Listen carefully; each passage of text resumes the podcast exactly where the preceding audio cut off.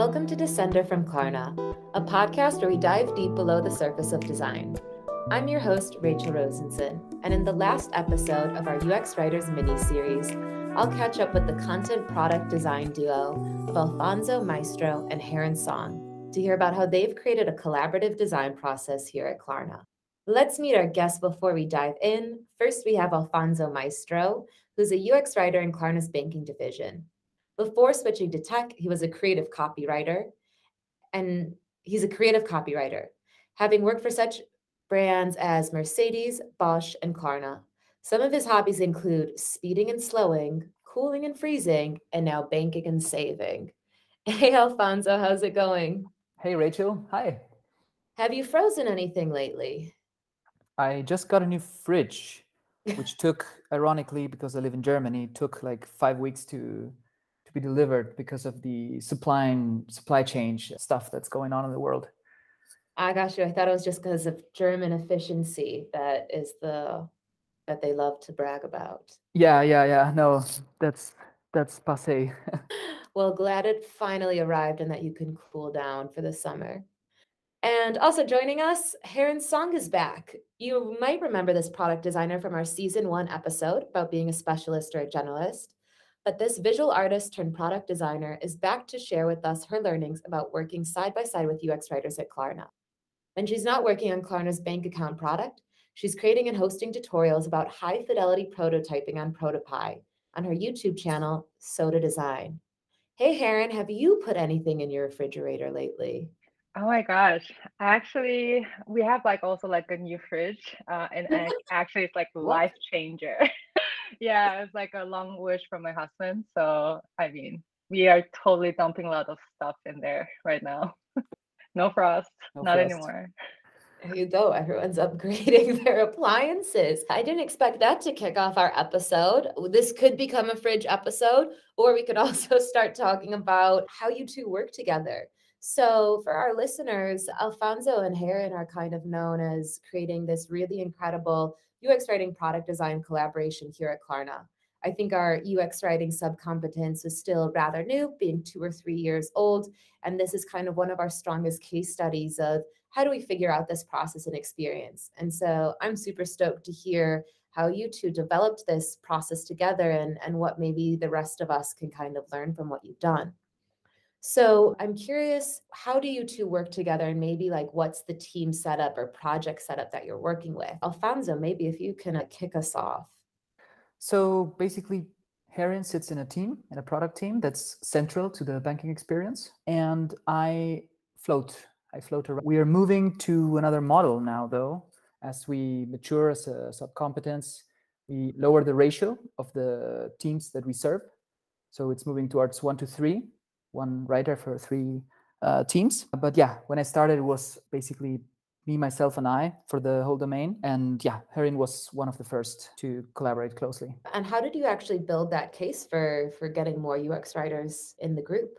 You just mentioned that you're now going to be having, it seems like quite a few more UX writers as you go to this one to three model. Uh, what brought about that change? So basically, we're spread very thin at the very beginning. There were other writers before me, obviously, but in my section in banking, uh, I was the very first. We had another joiner briefly after, great writer Michelle Tucker. Everybody really acknowledged pretty much all of our shortcomings, like organizationally, challenges, like staffing and such.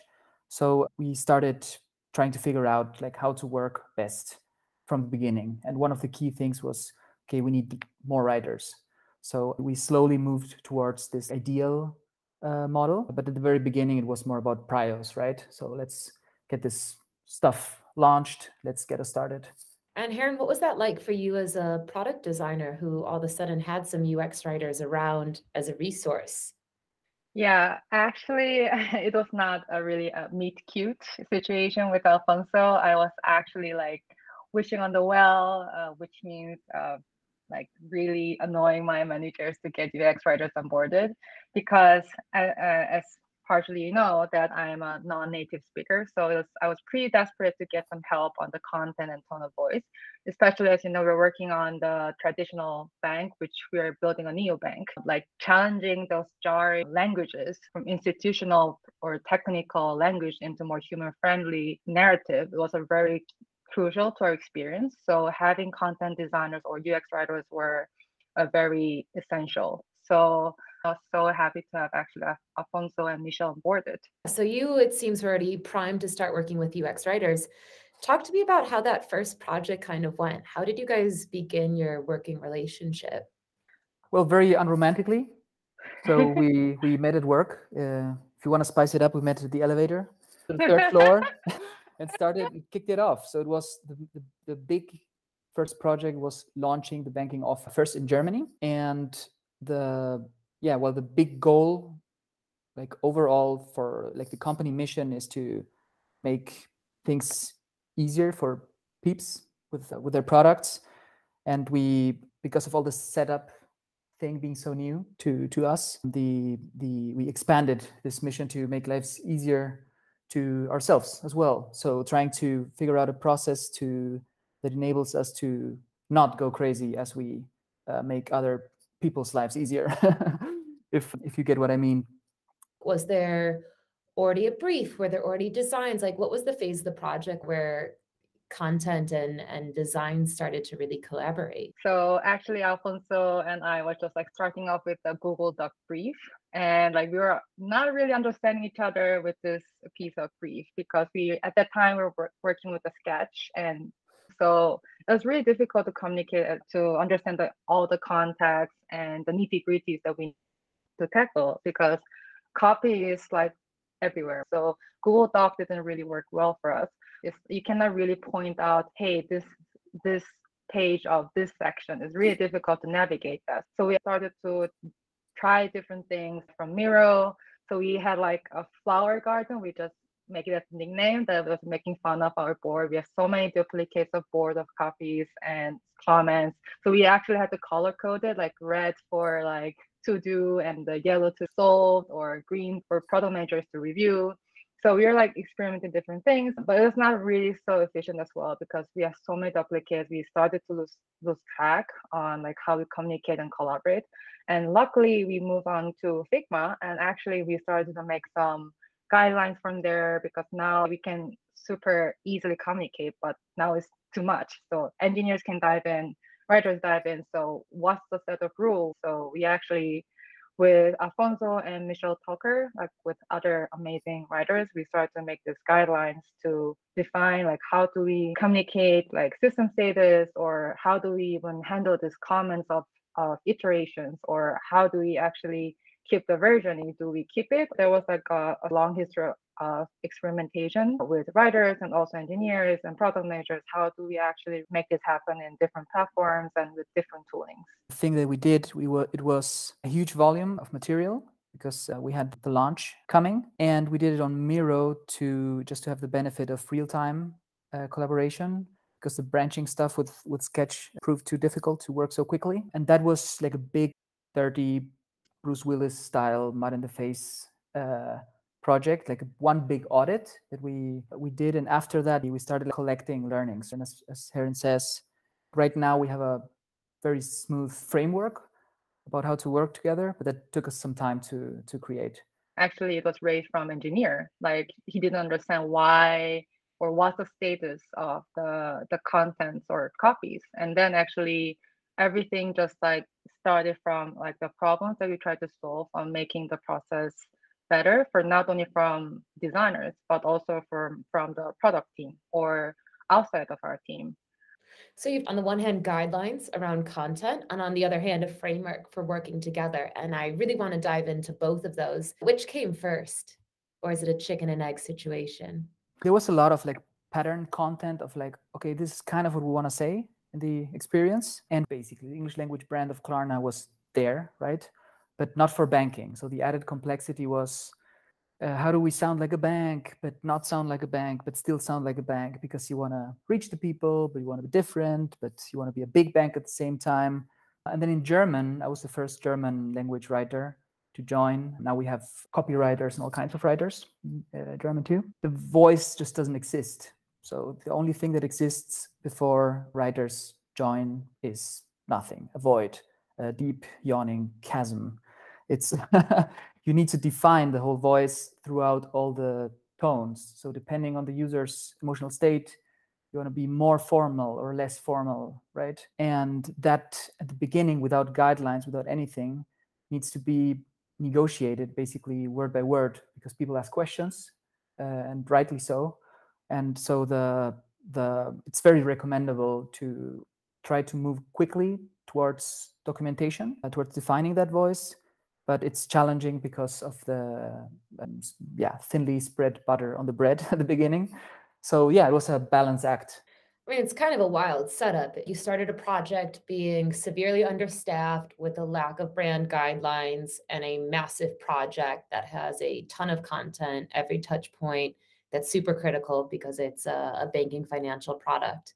And you have to do it all at once while actually delivering. And so, as a UX writer, how do you then begin to untangle that knot and create a, a, process of quality or, or sanity, even for yourself? Well, the great starting point was my competence lead, who also speaks German. So, he was great in guiding me towards trying to sort of have my ideas ferment into something more um, sustainable or more lasting. So, trying to figure out the first, you know, sort of solutions to these problems, guidelines or process wise, because my so my skill set of writing in other languages other than the master version English requires me to think about like localization process also. Do you have a specific example of, of an area that that fermented? So I guess what's negotiated most is like the like rigidity of the language on one hand german is very it's very difficult to sound casual or there's a thin line between like casual and sloppy or like too sounding like too young if you introduce too many english words for example. There's a sweet spot that you have to hit. For example one kind of rule i developed is that i try to break everything into small pieces because of our vertical setup vertical screens. German is very prone to like big compounding. So just trying to break these words into a more actionable like english like that was that's like slightly experimental. And yeah i got great help there. Interesting. You're actually working quite often with marketeers as well as product designers. At, at how how do i phrase this? What, what would you say is the balance? When are you working with marketeers? When is it product design? When is it pms when is it your competence lead? So very sporadic well at the beginning like sporadically i would also put on the copywriting hat because we had no copywriter yet so for very important assets i would also do that for a second, uh, although it was not my. And when those people joined, like having felt the need for um, sort of a network, a writers' network or community, I started collaborating closely with them. So this like holistic brain of of my product marketing colleagues really helped me get into this product thinking because our job as UX writers is very much to be the glue between between teams and between competences to make everything kind of fit and feel consistent. And that's a, ta- a, taxing thing if you don't have that kind of support like from product marketing. So there's quite a lot of help there when it came to maybe developing this brand voice and, and understanding the start of localization how are you then bringing that into your collaborative process between you and heron? What did it start to look like when when you guys were in that miro board or, or talking about how this miro board doesn't work and you need to change things up but what was kind of going on there? So well i expected it to be uh, imperfect at the beginning and so this freedom that comes with having something that's open that's still not defined comes with a lot of questions questions i do not have the answer to immediately and i think that was the shared experience for you as well heron right? Like very very many things to tackle and just trying to solve them together no? Yeah i mean since like other growing uh, companies Klarna has a very fast paced development so always there's a task to be prioritized and we really have to be like uh, superman superwoman to chuck chuck chuck get complete the task. So always like improving the par- in parallel to our ways of working was not a simple task but i think we're running pretty great since the guideline project. Talk to me about this guideline project. I'm curious from you heron if you can uh, walk me through it. So actually, there was a red flag from engineers that he was understanding some of like the copy updates or or from our side, we don't know like when there are a lot of improvements we wanted to change since the copy or content is forever evolving. We don't know like how to communicate with engineers because we cannot bug every time we have some, oh, we want to change this, we want to change that. So we want to be very uh, strategic around it. So we started actually to brainstorm and we've created a whole journey, nitty gritty journeys, like where do we meet, where do we communicate, and whom do we communicate? And there actually was so many small rules that we can set. So we kind of gave up the flow chart and we started to maybe Miro, like big, FigJam. And then we actually tried to make a guideline instead of having a chart because it was not possible to make every decisions or rules for small little things. So we actually just collect like the best nuggets and best practices that we learned during a course of time. And then we uh, mapped it out as a like five, six simple steps. So like, for example, we had like, most importantly, we had like agreement and alignment on like who drives or when. So what we first agreed was like, we both as a partner, as a product design and content design or UX writers want to be in the same spot when the product or project gets started. And then we we made some sort of a checklist to go through like stakeholders review or having a localization steps or how do we sign off, who do who will sign off. It's kind of like agreements, like in high level, so that we don't mess up things or like stop repeating some of the re-requesting from from the legals or the marketings. Oh, by the way, we were not part of this conversation, so we need to up this copy. So there were some of a lot of rotating questions and requests. So we try to cut off so, sort of those like unnecessary like, like steps just because we forgot to include someone early enough. So we have like this set of rules on in terms of big process so that we are agree and aligning on it. And then we communicate with the other stakeholders. So after this, we also made some of like a tools like in Figma, like labeling labeling the status for each screens like if the copy is done or is this english copy or german copy or uh, is this already handed off so that engineers knows and other stakeholders also know.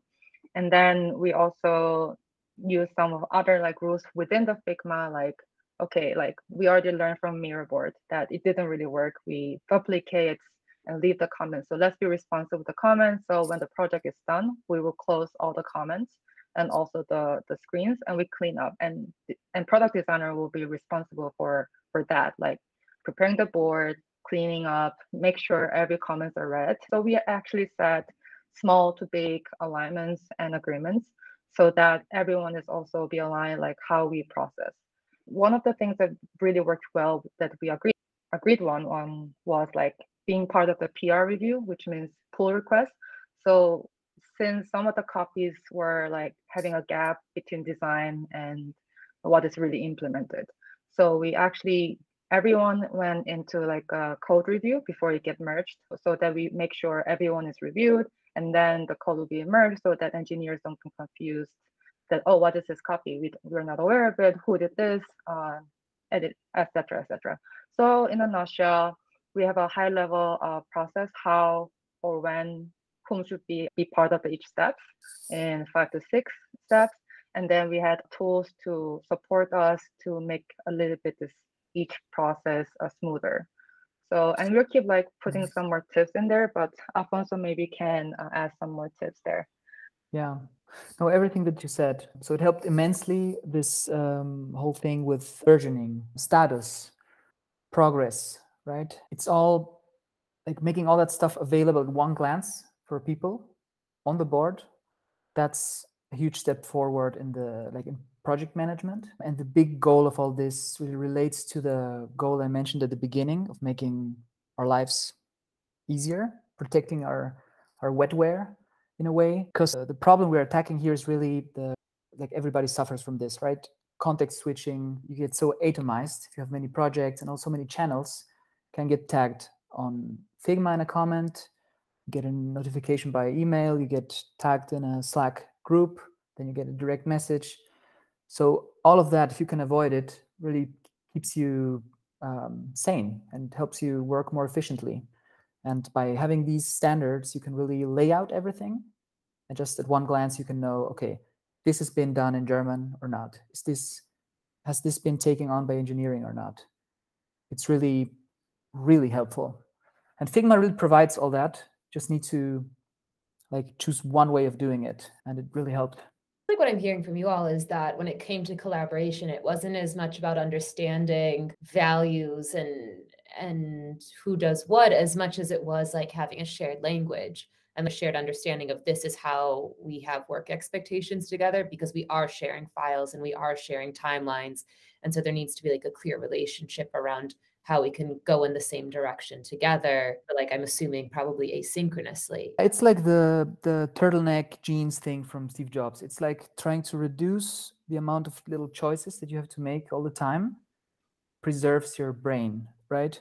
So for example we have one components right? So we have one indicator for status that has i don't know um, german done or german in the works or whatever if i don't have to like figure it out every time i, I, I tag it or write it by hand this is status x. Mm-hmm. uh, just it's just a millisecond of uh, time and you know uh, one watt of energy that i can like dedicate to you know quality strategy coffee. I mean, also like UX write, writing competence itself is sort of like new kids on the block, and I think we we cannot skip the step to just understand each other to build a, relationship. And since there's no like big practices on the market, like how to do things, so I think it's always off for however you want to make those relationship and communication styles. So I think just having a, a moment and have a step back and just agree on things like what what do you like as a writer? What do you like a designer? Do you like to lead on this? Do you want to be responsible on this? Just having those agreement, I think those collections eventually become sort of a guidelines like or practices like how you guys actually agree on. And I mean this is not like like set in stone. It's, it should be like evolving guidelines, but I think definitely having something like documented helps a lot because I think in startup or fast paced uh, environment, you easily just neglect the documentation. But I think it saves a lot of time for internally and externally. Um, There's this big need for you to be in sync and having these documentation practices work. But I think the common thing I've heard over these past couple episodes, and it's been such a learning experience for me as well about, you know, getting into the, the UX writing world, is that because it's still a new field, it often is understaffed at most companies and teams, I think is the common thing. And mm-hmm. there's a challenge UX writers are having of like, I want to showcase my value, but I'm spread too thin, so I can't bring as much value as I want but then I'm not getting the resources to bring in more UX writers because I'm too thin to show like what I'm capable of. And so if a UX writer is juggling many teams and many projects at once, how can they how can they buy into a process like this and and contribute if maybe they don't always have the time for it? I think that's a matter of need the willpower to just want to improve it. For example, this one was started by Heron with with a Figma workspace. But I don't know. I started. I said uh, I need time to do work on the German style guide. I'm gonna take I don't know half a day a week or so to work on that. That the scope is so big doesn't mean that you have to you know work on weekends or anything. It's just about choices. It's all about choices. People are aware of the resources, and mostly the the, the priors are set the same. So just getting buy-in from people, like convincing people about the problems that you have and the gigantic relief you will have by solving them. I can give you one great example about around naming. So naming products is like a tough thing. So it's so we do own the design in an abstract way, but like on an operational level, stuff like the product is owned by the product manager, right? Ultimately.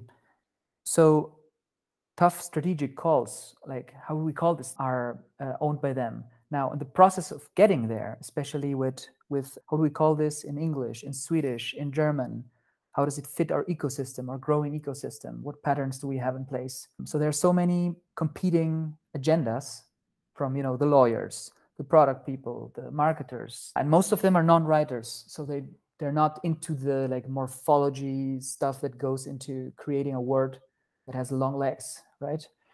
So we stumbled with the naming process for a couple of projects. So we had two or three like cases where it was we got there was bumpy right and then we just we sat together we said okay we need to solve this we need a framework and we raised it to turn it into a team delivery basically then we worked uh, cross collaboratively on, on it with i worked with a copywriter we worked with our researcher the copywriter asked the lawyers. It was it was very good. And in the end we had like a big constitution on how naming works. And it solved not all but it solved some problems already. What are the problems that it hasn't solved for you yet? Where are the areas you'd like to improve? One thing is the time management stuff that's still tough. So for example the localization thing as i said the name of the game is go big or go home. We need to expand 500 countries in five minutes. And obviously, most companies are not ready to do that in a super convincing fashion. So they come out with great product, but it's it's like skipping leg day, right, at the gym. So you come out, you have a great looking product, etc. But like the in in X language, there's you can feel that the like cultural competence of that the language uh, sort of radiates is not its best. So the all the mojo that we put into the English version goes lost a little if we if you don't do localization right. So one of the issues that I find is that localization doesn't have to be done like at the very end of the of the process. That's one thing that you need to constantly negotiate to push it back more to the beginning, to have it be more integrated into the thinking and to because it has a huge impact so eventually, like nowadays, I just ask Alfonso, like, give a choice, like, do you have time to work on the screens, or shall we just go on a Transifex and run with this other programs so that we can skip it and then maybe we park it to the next iterations to actually optimize for the, the localized language. You mentioned you're mm-hmm. not a native English speaker, and I know you do not speak German, and and you're working on this English German product like how has working with alfonso changed the way that you think about content within your design work? Yeah for sure. I mean really like uh, i just like was joking earlier with alfonso that alfonso is my uh, a very brand new uh, plugin for for the content. But definitely I'm like having alfonso like just changed everything. We definitely became more stronger in content focus, like human friendly language uh, approach because previously as as you as you mentioned like since i'm not like language is not my best suits in terms of gram, gram grammars but also tone of language is very challenging especially with the banking. And also by very working closely with engineers and product managers you kind of get stuck in very techy words and you don't even notice at some points and you just cannot really think something else. And by having alfonso is like a sparring partner that he just elevates and reminds me like what kind of language what user will use. For example, like my one of my favorites like copy updates for like an error message, like small piece of error message. It was about like I think we were saying like, oh, you have insufficient balance. I was so used to it. And then like I think Alfonso and Michelle updated to currently your money is too low. So it's something more like that you would use in the daily life. It's a continuum, and, right? It's like you yeah. can start super stiff, like insufficient funds, like super robotic. Yeah. You can take yeah. it to almost stupid sounding, like you don't have enough money, dude. Yeah. Right? So in there, in between, that's the like the space that we, we look for the sweet spot. For sure. Like I mean, before Alfonso came in, like we didn't even I mean, none of our team is actually a German speaker. So we were heavily relying on Transifex. But actually, during our project, we actually realized also the Transifex service provider, they don't have a context on the, the experience. So their translation is really based on like language itself, but there's no context or no human friendly like crafting there or effort. So Alfonso and I, like when we have English version, we we talk about the German, like does this work for Germans or is it too long for Germans? So we actually also optimize our English, having in mind how the German will look like and or if this is gonna fit into the design. So definitely, I mean, we also got like a great feedback from the user interview that actually user think that our our languages are very friendly. So we were like, yes, like our effort paid off. But yeah, a lot of things really changed since our UX writers came in. I mean, especially as you just mentioned and Alfonso, like he's really busy. Like he works across the teams. It's really difficult. It's more and more difficult to grab him to dedicate to a project. But because of that, Alfonso and writers in general do the key roles of stitching the different experience. So if I name something and they will say, oh, by the way, in the other team they were using this, oh, shall we like align on this? So they make a really great roles on, on really making a consistent and cohesive experience and user experience. Yeah, a lot of things changed. uh, you mentioned one thing that's very interesting, the Transifex thing. It's, it's a tool. We have a service provider that does translation services for us. But a problem that I see now that we're talking about collaboration and such, talk about integrating the writer into the design process. want to be integrated, right? The same goes for localization. So you want to integrate carrots into your diet, you need to have the carrots in the fridge, right? Not in the, I don't know, in the attic or something. Unless you're a crazy psychopath and you spend most of your time in your attic. But the point is that the localization stuff at the moment from in, in many companies, it lives like outside of our closest design space, which is Figma in our case. So, and that's really tough for the, the translating people. I think many people don't know how tough their job is because they don't always, that's an euphemism, they don't get the visual context. They don't see this the experience. They have like strings of copy. It's like an impossible task, right? Yeah, I think it's uh it's quite tough with localization and its growth is so important at Klarna as we go to more and more markets. Like you mentioned, it's like hundreds per year. And and we aren't all these experts. And I feel like UX writing, it becomes obvious because, okay, you literally don't speak that language, but it's just an obvious place to see the problem. That problem still very much exists with product design. Is there any ways that you found to better improve this process? The main problem is the topic is boring for everyone. It's like, ah, localization, right?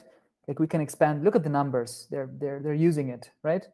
So it's it's hard to uh, sell as a problem. Then the expertise problem is another one. I don't know one person who has a good understanding of like well maybe one. He was on the show, Joseph Bertino.